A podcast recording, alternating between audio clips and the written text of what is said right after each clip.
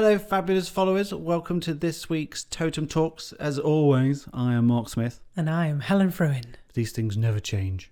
They do not. Hmm. Some philosophy for you at the beginning of this one.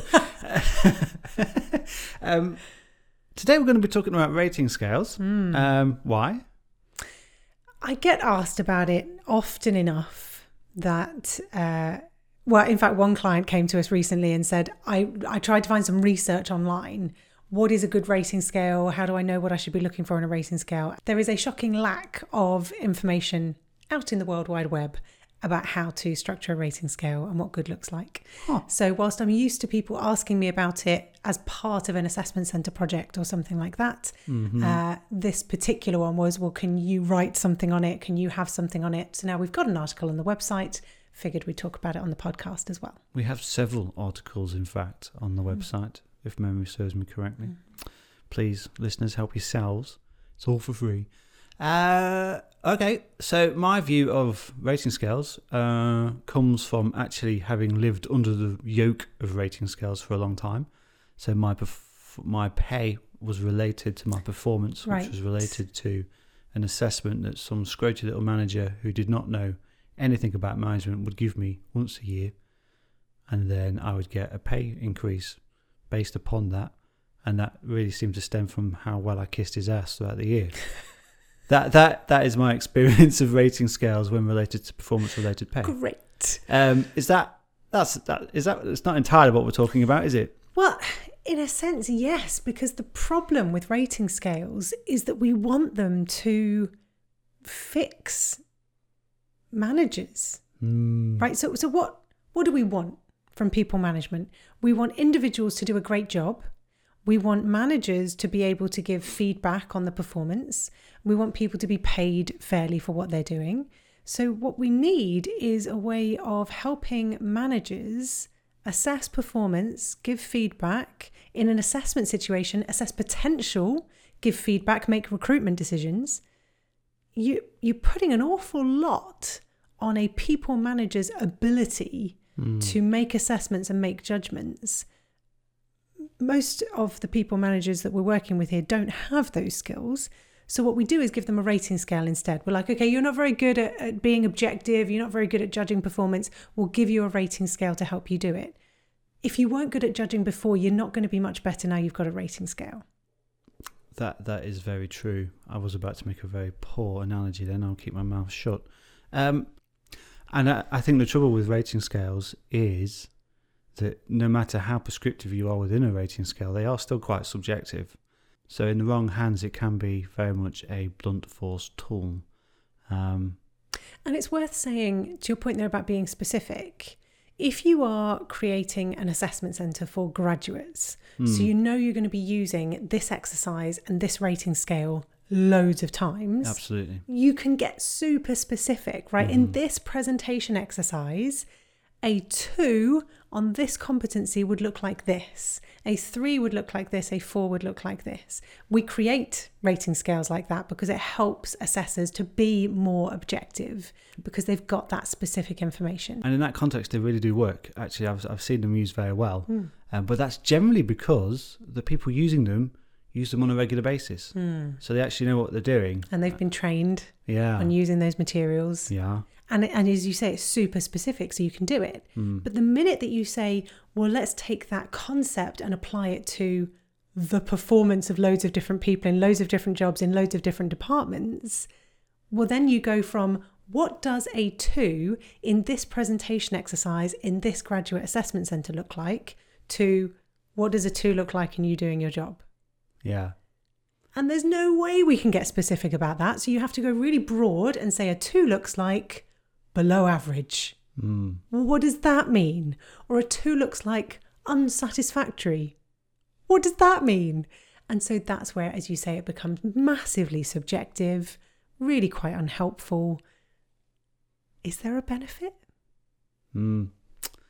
So consider scrapping the rating scales.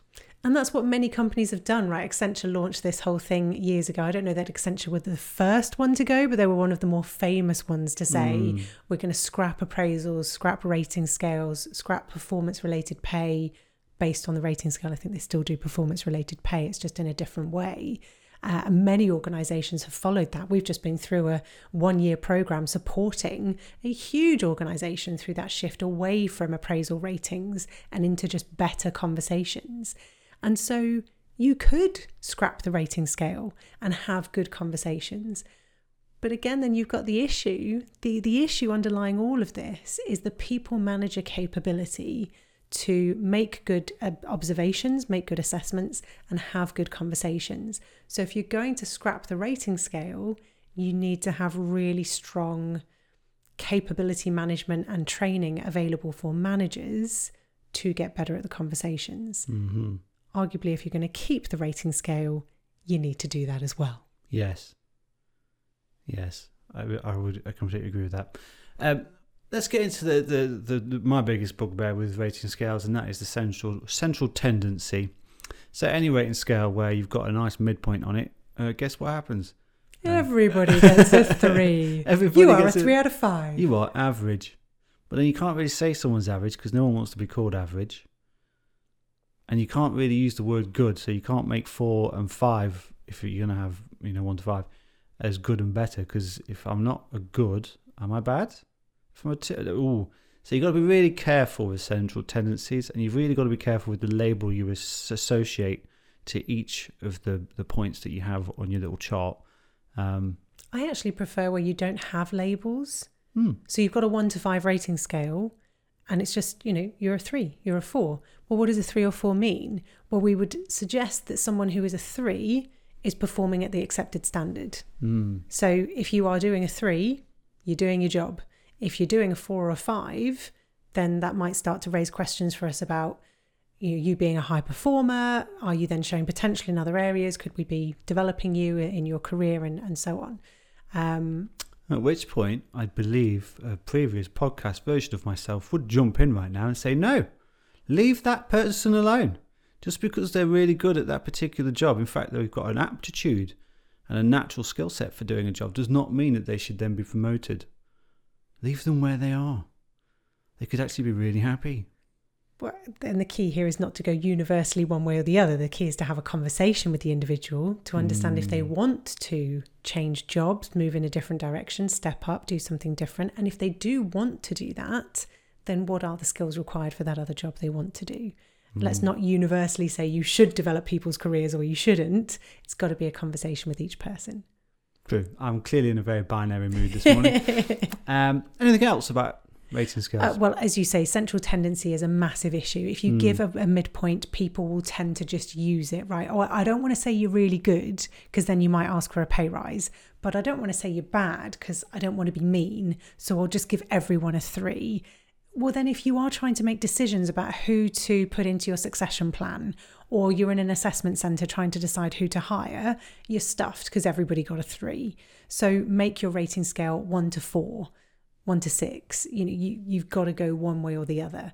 And if you make that midpoint invisible line uh, what is acceptable for the job then if it's a one to four rating scale my personal preference for simplicity then a two means you're not okay and a three means you are okay. And there's no in betweeny uh, and what you'd say in an assessment centre is that ideally you're looking for threes and fours across the board but everybody has development areas. If you've got a couple of twos let's say you're measuring six, seven competencies, if you've got mostly threes and fours and a couple of twos, those are your development areas. Let's take those through into your induction.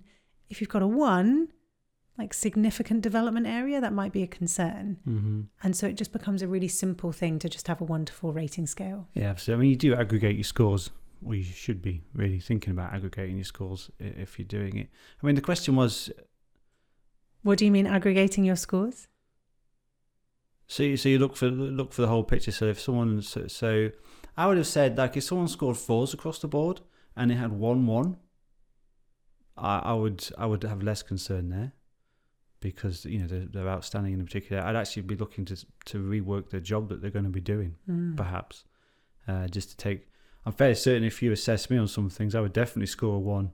Uh, talking to other human beings is, is going to be a one for me, but you know, in everything else, I'm clearly a four. So you know, this is why I still have a job. Mhm. Um, so yeah, I would, I would, I would be looking to you know massage some of the figures some way. Uh, So I want to be clear when I, I had alarm bells when you said the word aggregate because what a lot of people do is say, oh, okay, so if you've got eight competencies and it's scored out four, I can't do my maths.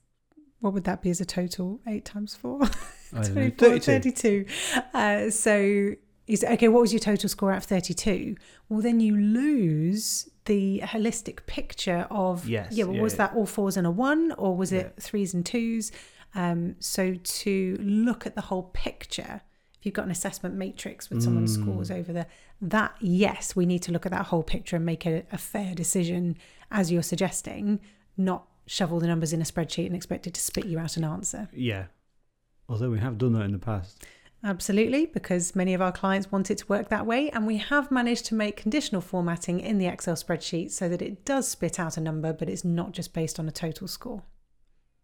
which was really really hard to do. Yeah, but we did it. That was real. That that that broke my Excel mind. That one. Did, oh, that was not a good day. Shout out to Peter, our amazing Yeah, Excel Pete- consultant. Literally, he's called Pete the Excel guy. Is it PeteTheExcelGuy.com? No. PeteXL.co.uk? I don't know. Anyway, type. We will put a link Yeah, to him. If yeah. you need anything amazing doing in Excel, And by amazing, I don't mean like boring little macros or little, you know, conditional for. I'm talking. You want to see magic happen. Gandalf the Wise using Excel. We we recommend going to him. Um, you did touch on competencies. I did. I did want to come back to that because um, so often we see rating scales attached to you know core competencies within. Let's say you, we, there are behavioural competencies within a business. Um, quite a lot of companies have more than six competen A lot of companies have more than six competencies, which starts to get very messy. I think once you get past eight competencies, you're just repeating yourself in a slightly different way, aren't you? So, um, how how would you recommend managing managing rating scales within competencies? Because I think that's really what the question is, isn't it? You're gonna have an you're gonna have a defined set of behaviours over here, plus your rating scale. How do those two interact in the best possible way? Is the question I would have for you. So, if you're talking about an assessment centre, that's that's a separate thing. Yeah. You, you want to be looking at six. You can go to eight, but I would really say stick with six competencies for your interview, your assessment centre, whatever your recruitment process is. Uh, so you've got your competency framework. Score them up against the six. Job done. In job reviews, performance reviews, Mhm. you're going to be looking at the what and the how. So, how are you scoring in delivering your objectives, delivering your results? How many widgets you made? How many sheds you sold? How are you doing on deliverables? And then you've got your competencies in terms of how you're doing that. So, you might be scoring four out of four on selling sheds, but your customer service is absolutely shocking, Mm. which would make us question how you're selling sheds so well. But there we go. Oh, have you Uh, seen Wolf of Wall Street? There we go. So we want to look at your ethical scores Yeah. on our behavior framework there. So what can be helpful then is to have a rating scale for the what, the, the Mm. performance, the result, and then the rating scale for the how. Now, to your point, if you've got more than eight competencies, and the reason we say eight is because any of the big organizations like SHL, Korn Ferry, uh, YSC, who've done the big research projects in terms of what are the behaviors that contribute to doing well in any job, it really boils down to about eight things. So when you say if you've got more than eight, you're probably repeating yourself. That's why we say that. So what you're looking for then is to have your what ratings on your performance and then your how ratings uh, on your competency framework. To make that simpler, rather than using eight or 20, as I've seen in one organization, scoring you against 20 items, what if I were to pick the top three that are relevant to your job? So you give each team or department, maybe each manager, but again, we come back to the people managers' individual capability to do that is choose the three competencies most important to this role. Need to make sure that you, as my employee, are signed up to that as well. And then you're going to get your what score, your how score against your three competencies. Makes it all much more simple and straightforward. hmm And just to say, if you're working in the manufacturing industry, it's really quite straightforward anyway, because you've got ready, ready met- ready-made metrics. Yeah. For for stuff. I mean, Toyota was just it was a breeze, frankly. Well, and the issue is when we talk about manufacturing or sales, the assumption is always that it's easy because it's how many widgets did you make or how many sheds did you sell. Mm. But it is more complex than that because even at Toyota, you know, I love hearing your stories from there because yes, it was speed of execution, Mhm. but it was also how much continuous improvement you contributed to. Yes, yeah, yeah, and how you very true. contributed to the team. So Yeah, yeah, yeah. it's not just how many widgets you Mm. make. But I think it was an environment where you would expect to see to see a, a metric placed on everything. Right. So how it wasn't just about how many. Uh, so you know, you you, you were required to submit a number of ideas for improvement to the particular part of the factory you're in. That's a measurable thing. got you. What was more important, what was as important, was how well those were rated. Because obviously you could Mm. just because right. I mean, I mean, you know, it's usual that at the end of the month, everybody who hadn't done that would then all of a sudden panic and then bosh out three. But then Toyota introduced the quality of the idea. Actually, you just copy pasting from other people. Are you actually engaging in this process? And to show you know to show that it was about originality of thought. It was about maybe collaborating with a few other lads. Mm. Um, and so it was it was really the metrics were really designed to push you Mm. to engage with the thing. Um, And that's the point. and that's the point. yeah, Maybe exactly. is Yeah. a yeah. beautiful place to summarize. Yeah. Is if we come back to why do you want a rating scale? Because we want to drive performance. Yeah. We want people to do a great job and we want to know how they're doing so that we can have conversations with them about that. What gets measured gets done. hmm So having a measure is good to a degree because sometimes what gets measured gets done in a way you don't want it done. Absolutely. So, exactly to your example there, you've got loads of ideas in the box, but they're rubbish ideas, they're copy pasted ideas. So, then do you add a measure, which is often your competencies, your behaviors, about the quality, about how you did it? Because if we just say what gets measured gets done, so if you sell a load of sheds, great, but the fact that you've undercut one of our other departments and upset most of the customers, that's not okay. hmm So when you put a rating scale, when you put a target to something, just look out for the unintended consequences that can come from that. And as it sounds like Toyota did then, put in place something else to measure against that. Yeah. A quality measure, a competency measure can be a big help. Awesome. Thank you very much. Um, let's uh, put a pin in that. I'm not sure that we've really said because I feel like I'm just saying scrap rating scales because they they don't make life easier. But I hope it's been useful. Um, I wouldn't say we've said scrap rating scales. I think we've got you've got to be careful with them. Mm. Avoid central tendencies. So don't, Mm. don't have a central point. Move away from words like average, good, Mhm. bad. You, you know, don't don't go there. Um, push people who are going to be delivering on these rating scales to make a firm decision. So the reason why I like the one to four is because two is added- not okay. Yeah, two is not okay. Three is okay. Four is it? You know, it. it, it, it I, I think um, I think I can't remember what the, the statement is, but it's something like um, competence is not competence within a role is not okay. Um, we find that with some clients that actually you, you do need to be pushing you know, particularly I, I want to say some of the startup tech banks that we've been Mm. working with, to just turn up and do your job. It's not good. No. You, you you're not been hired to just turn up and do your job. Which I I understand that there are some ethical and moral challenges to that because some people just want a job. Um, so you, But then don't work in this organization. don't work, in- don't work in You've got a orga- yeah. startup mentality. We want people to own this and Yeah, drive it yeah. forward. It's yeah. So so two's not good. So you know make def- make the rating scales painful because that's that's the place where you can make them painful. Um, use them appropriately with your competency frameworks, and if you need to, put a little extra niggle in there so you can move people away from just just Doing the- just doing to actually caring about what the performance rating is there for and what it's there to achieve. In summary. Which comes all the way back to good conversations. Mm-hmm. Because if you if you are putting those ideas in the box and they're not good ideas and you're demonstrating you don't really care about continuous improvement, that's a conversation. Yeah. I want to understand why you don't care. I want to understand how you might care and, and how we could talk about this differently so that you'd think Yeah. differently or, or is this just the wrong job for you Yeah. and so if you're not building people manager capability to have conversations no rating scale is ever going to Yeah. help And just final final point, make sure that what you what you're pushing people to achieve is in their job description and contract. Because like Toyota, I mean the Toyotas were very cute about this. In everybody's contract was a line that said commitment to continual improvement.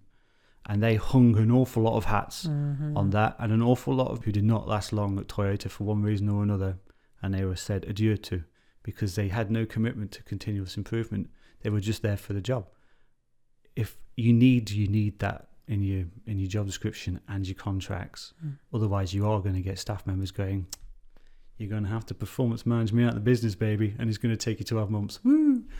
Um yeah so make sure your competencies and your rating scales are linked to the reason why people got the job in the first place. Yeah. Or you're going to go nowhere. So if you're listening to all of this and thinking, oh my goodness, how do we do? We can help you write your job descriptions. We can help you write your competency frameworks. Yeah, yeah. Because actually getting that right from the start, as you say, avoids you a lot of problems later down the line. yeah. What are we doing next time? Oh, um, You know, I can't remember. how about we talk about the book? You want to talk about the book? Let's talk about the book. All right, and we'll talk about the book. Let's talk about the book.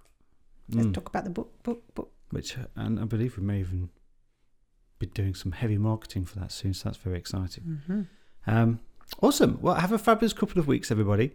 Um, we are in the process of thinking about what to do with this podcast in the new year. So, just like last year, we're going to take December off because, you know, and um, in January, we'll come back. And I think, just like this year, we'll come back with a slightly different format. If you've got any ideas about what you'd like that to be, I mean, I have an idea. I think um, if you visit helenfruin.com, you'll see some new new things transpiring in support of the book, but you know, in, in terms of supporting some of Helen's ambitions as well. So that's quite exciting. Just wondering how this podcast might evolve into that space. So if you have any ideas, please get in touch. We're always wanting to hear from you. Other than that, have a wonderful week. Thank you.